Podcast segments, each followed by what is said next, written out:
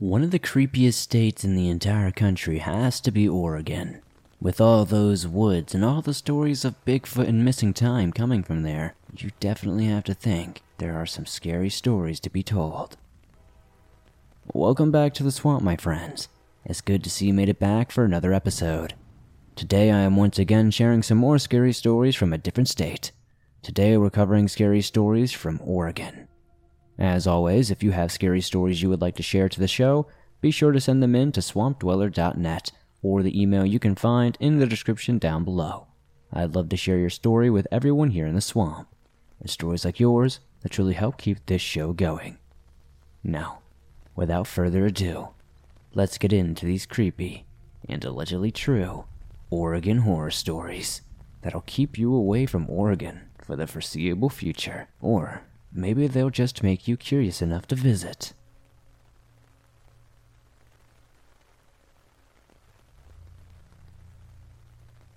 I was around the age of 18 when this happened. This takes place in my hometown in rural Oregon.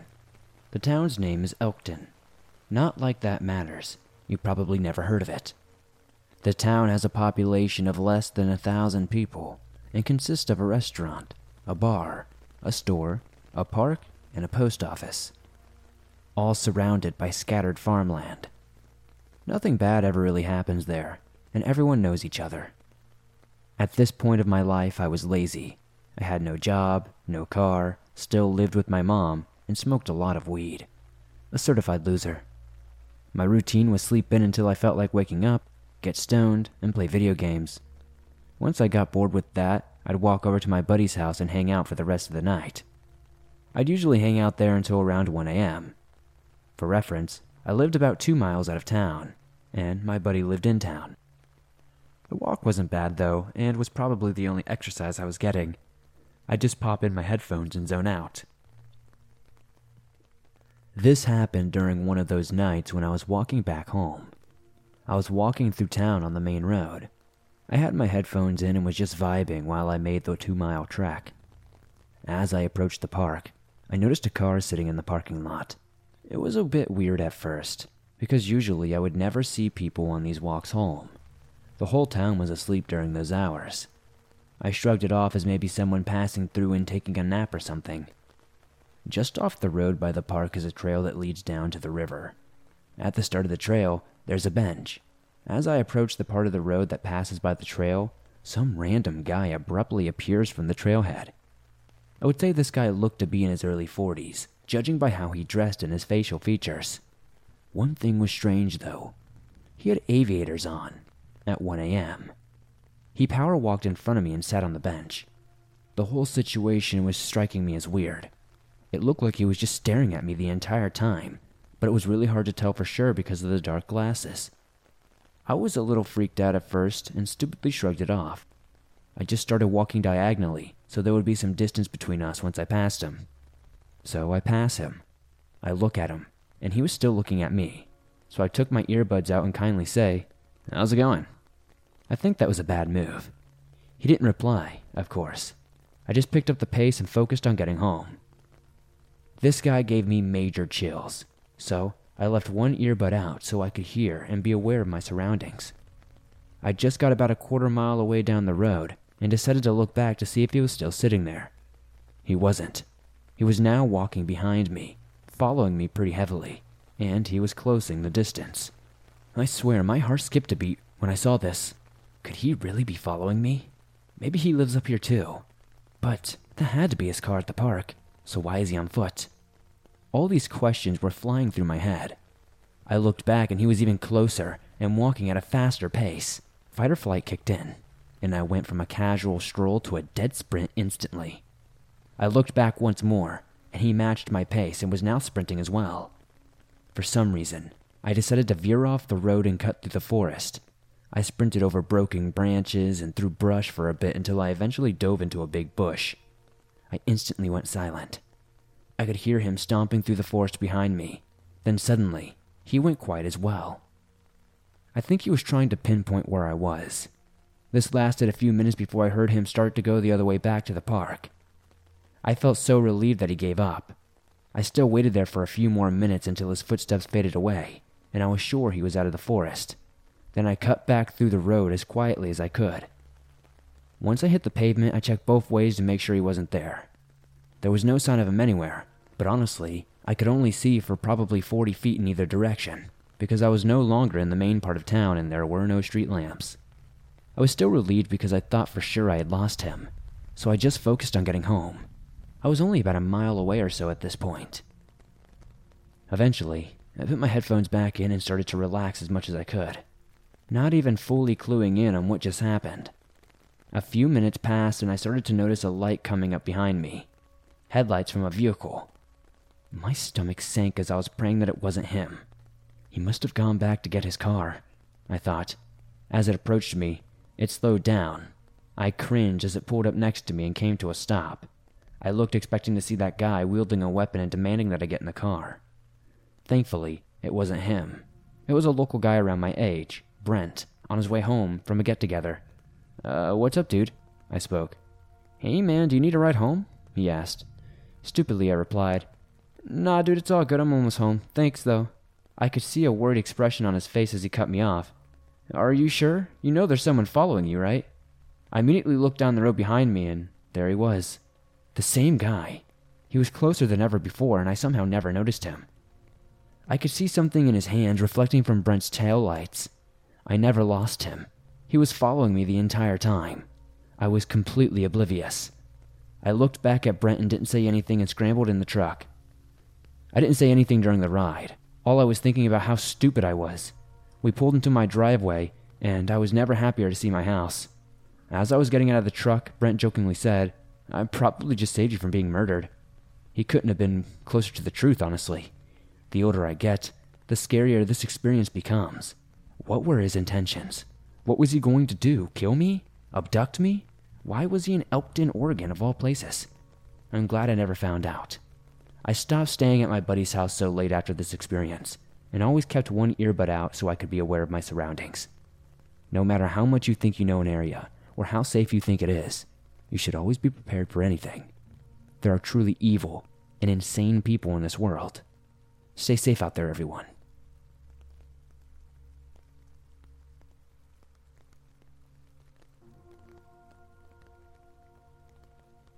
The events of this story took place around the autumn months of 2014.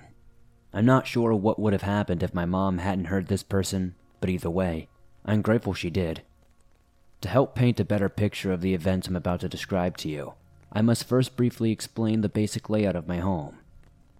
There are three entrances to my home the front, side, and the back door, which was in what was my bedroom at the time. The back door has a glass window that allows a perfect view of a quarter acre of our backyard. This might not seem like much, but living in Salem, Oregon, that's as good as you're going to get. To access the backyard, you must first walk down the driveway on the left side of the house, leaving you visible to the next door neighbors. This is also where our brittle side door from the 1940s lie.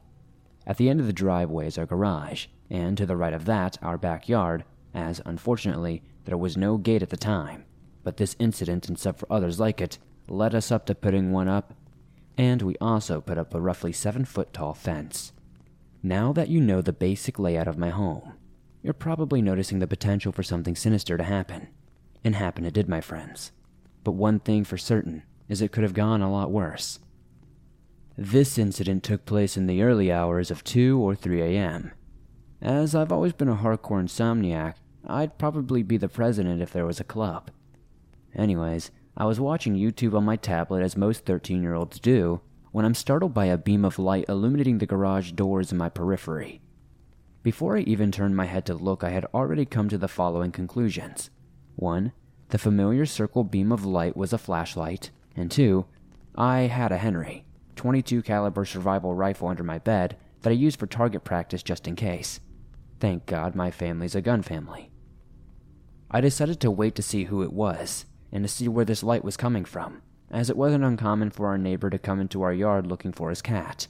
It's a good thing I did too, because the flashlight was attached to the business end of a 9mm handgun held by a uniformed police officer complete with a ballistics vest, taser, baton, and radio. Confused, I leave my bedroom expecting to see my mom sitting on the couch watching her favorite TV show. bones. Instead, I saw my mother on the tips of her toes leaning over the kitchen sink, looking out the window and peering, trying to see a view of the officer, slowly and methodically creeping his way up the driveway and up to our garage. Yep, he's definitely here for us, I thought as I began to ask my mom what was going on. Apparently, less than 15 feet away from my bed, a homeless person high on who knows what had snuck into our backyard and accidentally kicked our glass recycling bin, alerting my mom, who was in the basement doing laundry. My mom tells me she then looked out the basement window and she saw this person making some kind of stance, one would be to try to balance on a board. It was strange, almost like the stance a child would do when they're out of bed at late hours of the night trying to be sneaky to fetch a snack. Regardless of their feeble attempts at being stealthy, my mom had seen them and they must have caught on to it because by the time my mom went upstairs to retrieve her phone and dial 911, and an officer finally arrived, they were all gone. The cop told us that no one was in our garage or the backyard, and I could almost feel the anxiety lift off my mother's shoulders. Even more so when the officer offered to send someone over to survey the house until sunrise. So, just to clarify, and to kind of make you understand why we ended up getting security cameras and a fence in the backyard and a motion detector light, was that this guy easily got into our yard, could have easily broken into our house, and done who knows what to our family. I'm just glad it didn't come down to that.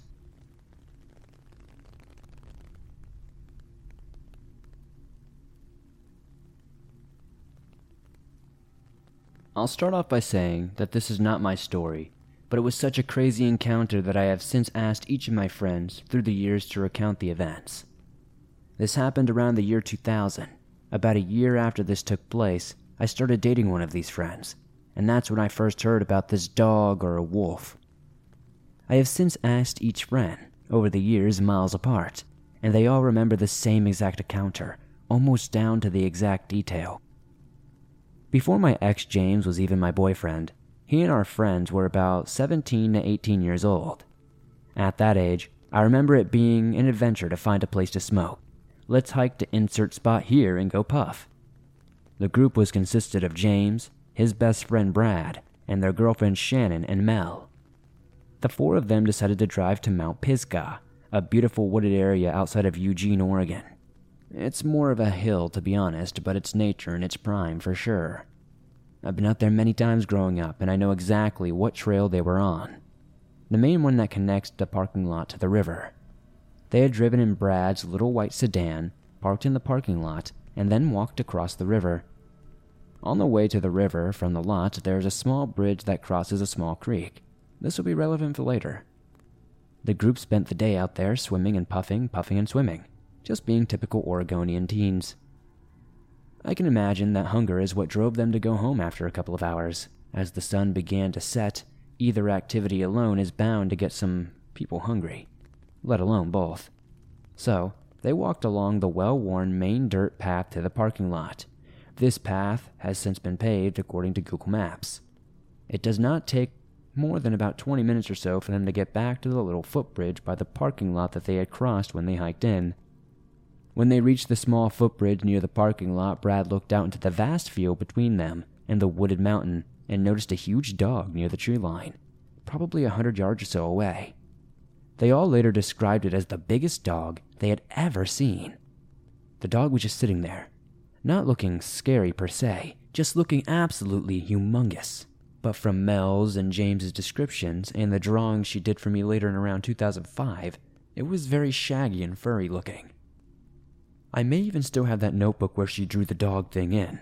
If I find it, I will send it into the show.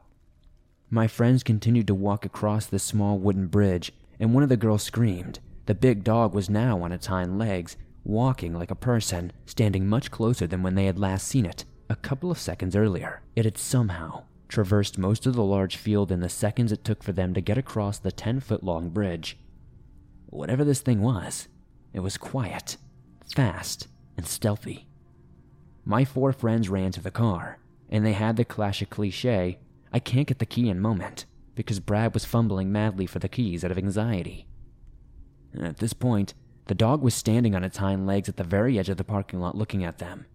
Still, it had this dog face and this dog like body, but it was standing up, It just seemed so unnatural. They never saw it walking on all four or just two. It just seemed to teleport and move closer and closer. It was like every time they looked up, it was just standing there, but closer. As James had said, every time they looked up, he was closer but not moving.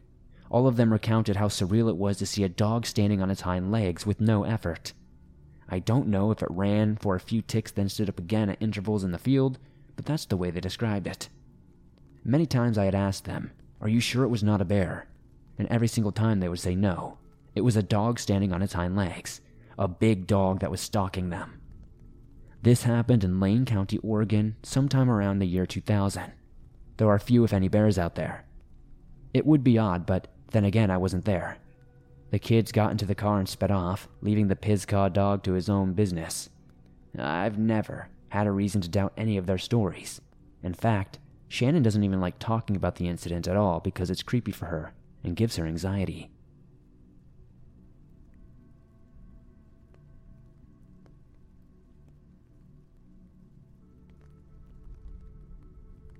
I'm a 15 year old girl living in Oregon, and on the 9th, it was my birthday and I wanted some friends to come over. So I brought my friends Ella and Jade to have a sleepover. We did the normal teen activities, but once it hit 2 a.m., we got bored and decided to sneak out and walk to Walmart. To give you information about my property, we only have 15 acres, and to get to Walmart, it's about 3 miles from my house.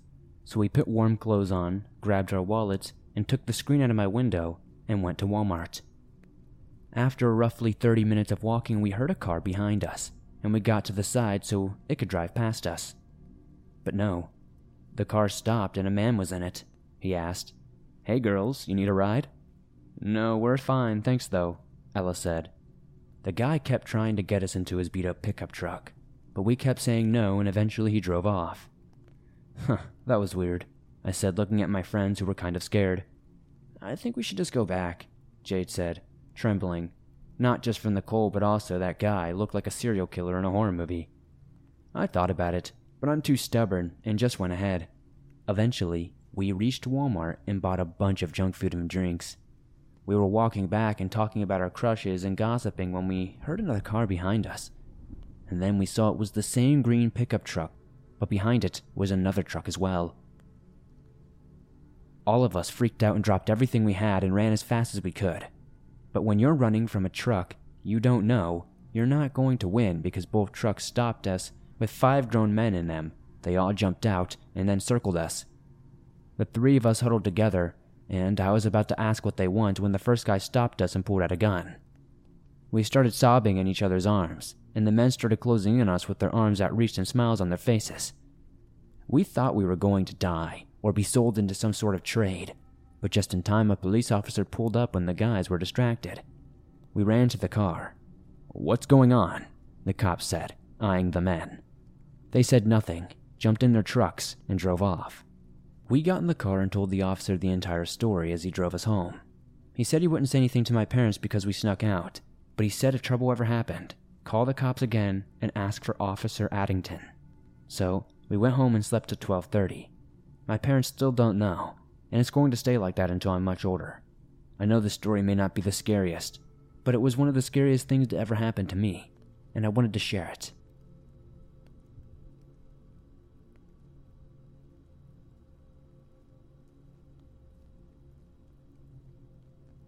So, this story takes place a few years ago, while I was walking home from high school.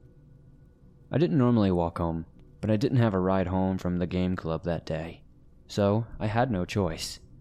It's about a 45 minute walk from the school to my house, and I really wish that I wasn't doing it and did not look forward to it. Game club got out at about 6, and it was winter, and snow was still on the ground. It was also quite dark, and I hate the dark. Anyways, I just walked past the Safeway, then past the Goodwill Donation Center, when this homeless guy started walking behind me with his shopping cart. I felt anxious, but I've always been paranoid, so that's nothing new. He got faster and ended up walking next to me for a while, then turned his head to look at me. Don't worry, I'm not following you, he spoke. This freaked me out a bit, but I just simply replied with a short, uh, okay. I'm an awkward person, so I wasn't sure how to respond. I also thought he was my dad's friend at the time because he looked a lot like him, but it was also dark so I couldn't completely see him. He then said, People usually think that I'm following them. I think I just stayed silent and didn't respond. After a few minutes of us walking, he asked, So where are you headed? I told him, Home, still thinking this is my dad's friend, and he asked, Where's that? Alarms went off in my head, and I was scared at this point, but also confused. Being the idiot I was, I answered his question by telling him the street, not the address, thankfully. I should have lied, though. He then went on by saying, Oh, that's a long way from here. I don't remember if I said anything in return, but it was obvious that he was indeed following me. The next thing I remember is that we were walking by Circle K when he then offered me a dollar to buy a soda. I didn't want to take it, but ended up accepting it anyways and told him thanks. I felt bad about it, but he seemed like he wouldn't accept no as an answer. We went across the street to Circle K, but I honestly regret not running away as soon as he started crossing. Once we got to the store, he told me he would be waiting for me. He wouldn't go in because the person working there didn't like him. That terrified me. I know I should have told the worker I was being followed and got some sort of help, but I just did not think about this at the time. I ended up getting a slushy, blue raspberry, my favorite. I walked out of the store and there he was, still there like he said he would be. We continued the walk and I had no clue what to do. I had never been in a situation like this. We were getting close to a part of the road that went over a river and a bunch of trees around it. He randomly asked, Do you want to put your bag in my cart? I shockingly replied, No thanks, I'm fine. He then tried to tell me that he was just trying to help and tried to convince me, saying, Are you sure? I don't mind. I then nervously thanked him but assured him that I was fine. Even if he was trying to help, I didn't want to risk getting my stuff stolen. Plus, the vibe I was getting from him was super creepy. I don't think I had any weapons on me at the time, but I wish I did, just in case. Now, we were now on the road that was over the river when he says, I'm going to go to the bathroom. I'll be right back. I stood in shock for a moment as I watched him and his cart disappear, then I slowly walked forward a bit and stepped on some snow. Just to hear that satisfying crunching sound. I don't know if this is odd, but I enjoy stepping on things like snow, ice, and leaves. But, anyways, I asked myself if this was my chance, and if I should just leave. The answer is obvious, I know. I started to walk away when I saw a car pull up into the building closest to me, and they got out of their car and called for me. Thank goodness it was an acquaintance of mine. I ran over, and they offered me a ride home, and of course I accepted. They were just driving home from one of their clubs that just got out. Thankfully, uh, I jumped in. The homeless guy walked past me and saw me, and yelled something about me getting in, and if I knew them or something like that. Either way, I'm so thankful Evan was there to help me out. I don't know what would have happened if he didn't pass by that night, or if he didn't see me walking. I saw the homeless guy again later, but he was at Circle K and thankfully didn't notice me walk by. I live in a new house now, but I still live in that same town of Sweet Home, Oregon. I have never had another experience with that man, and I hope I never do again.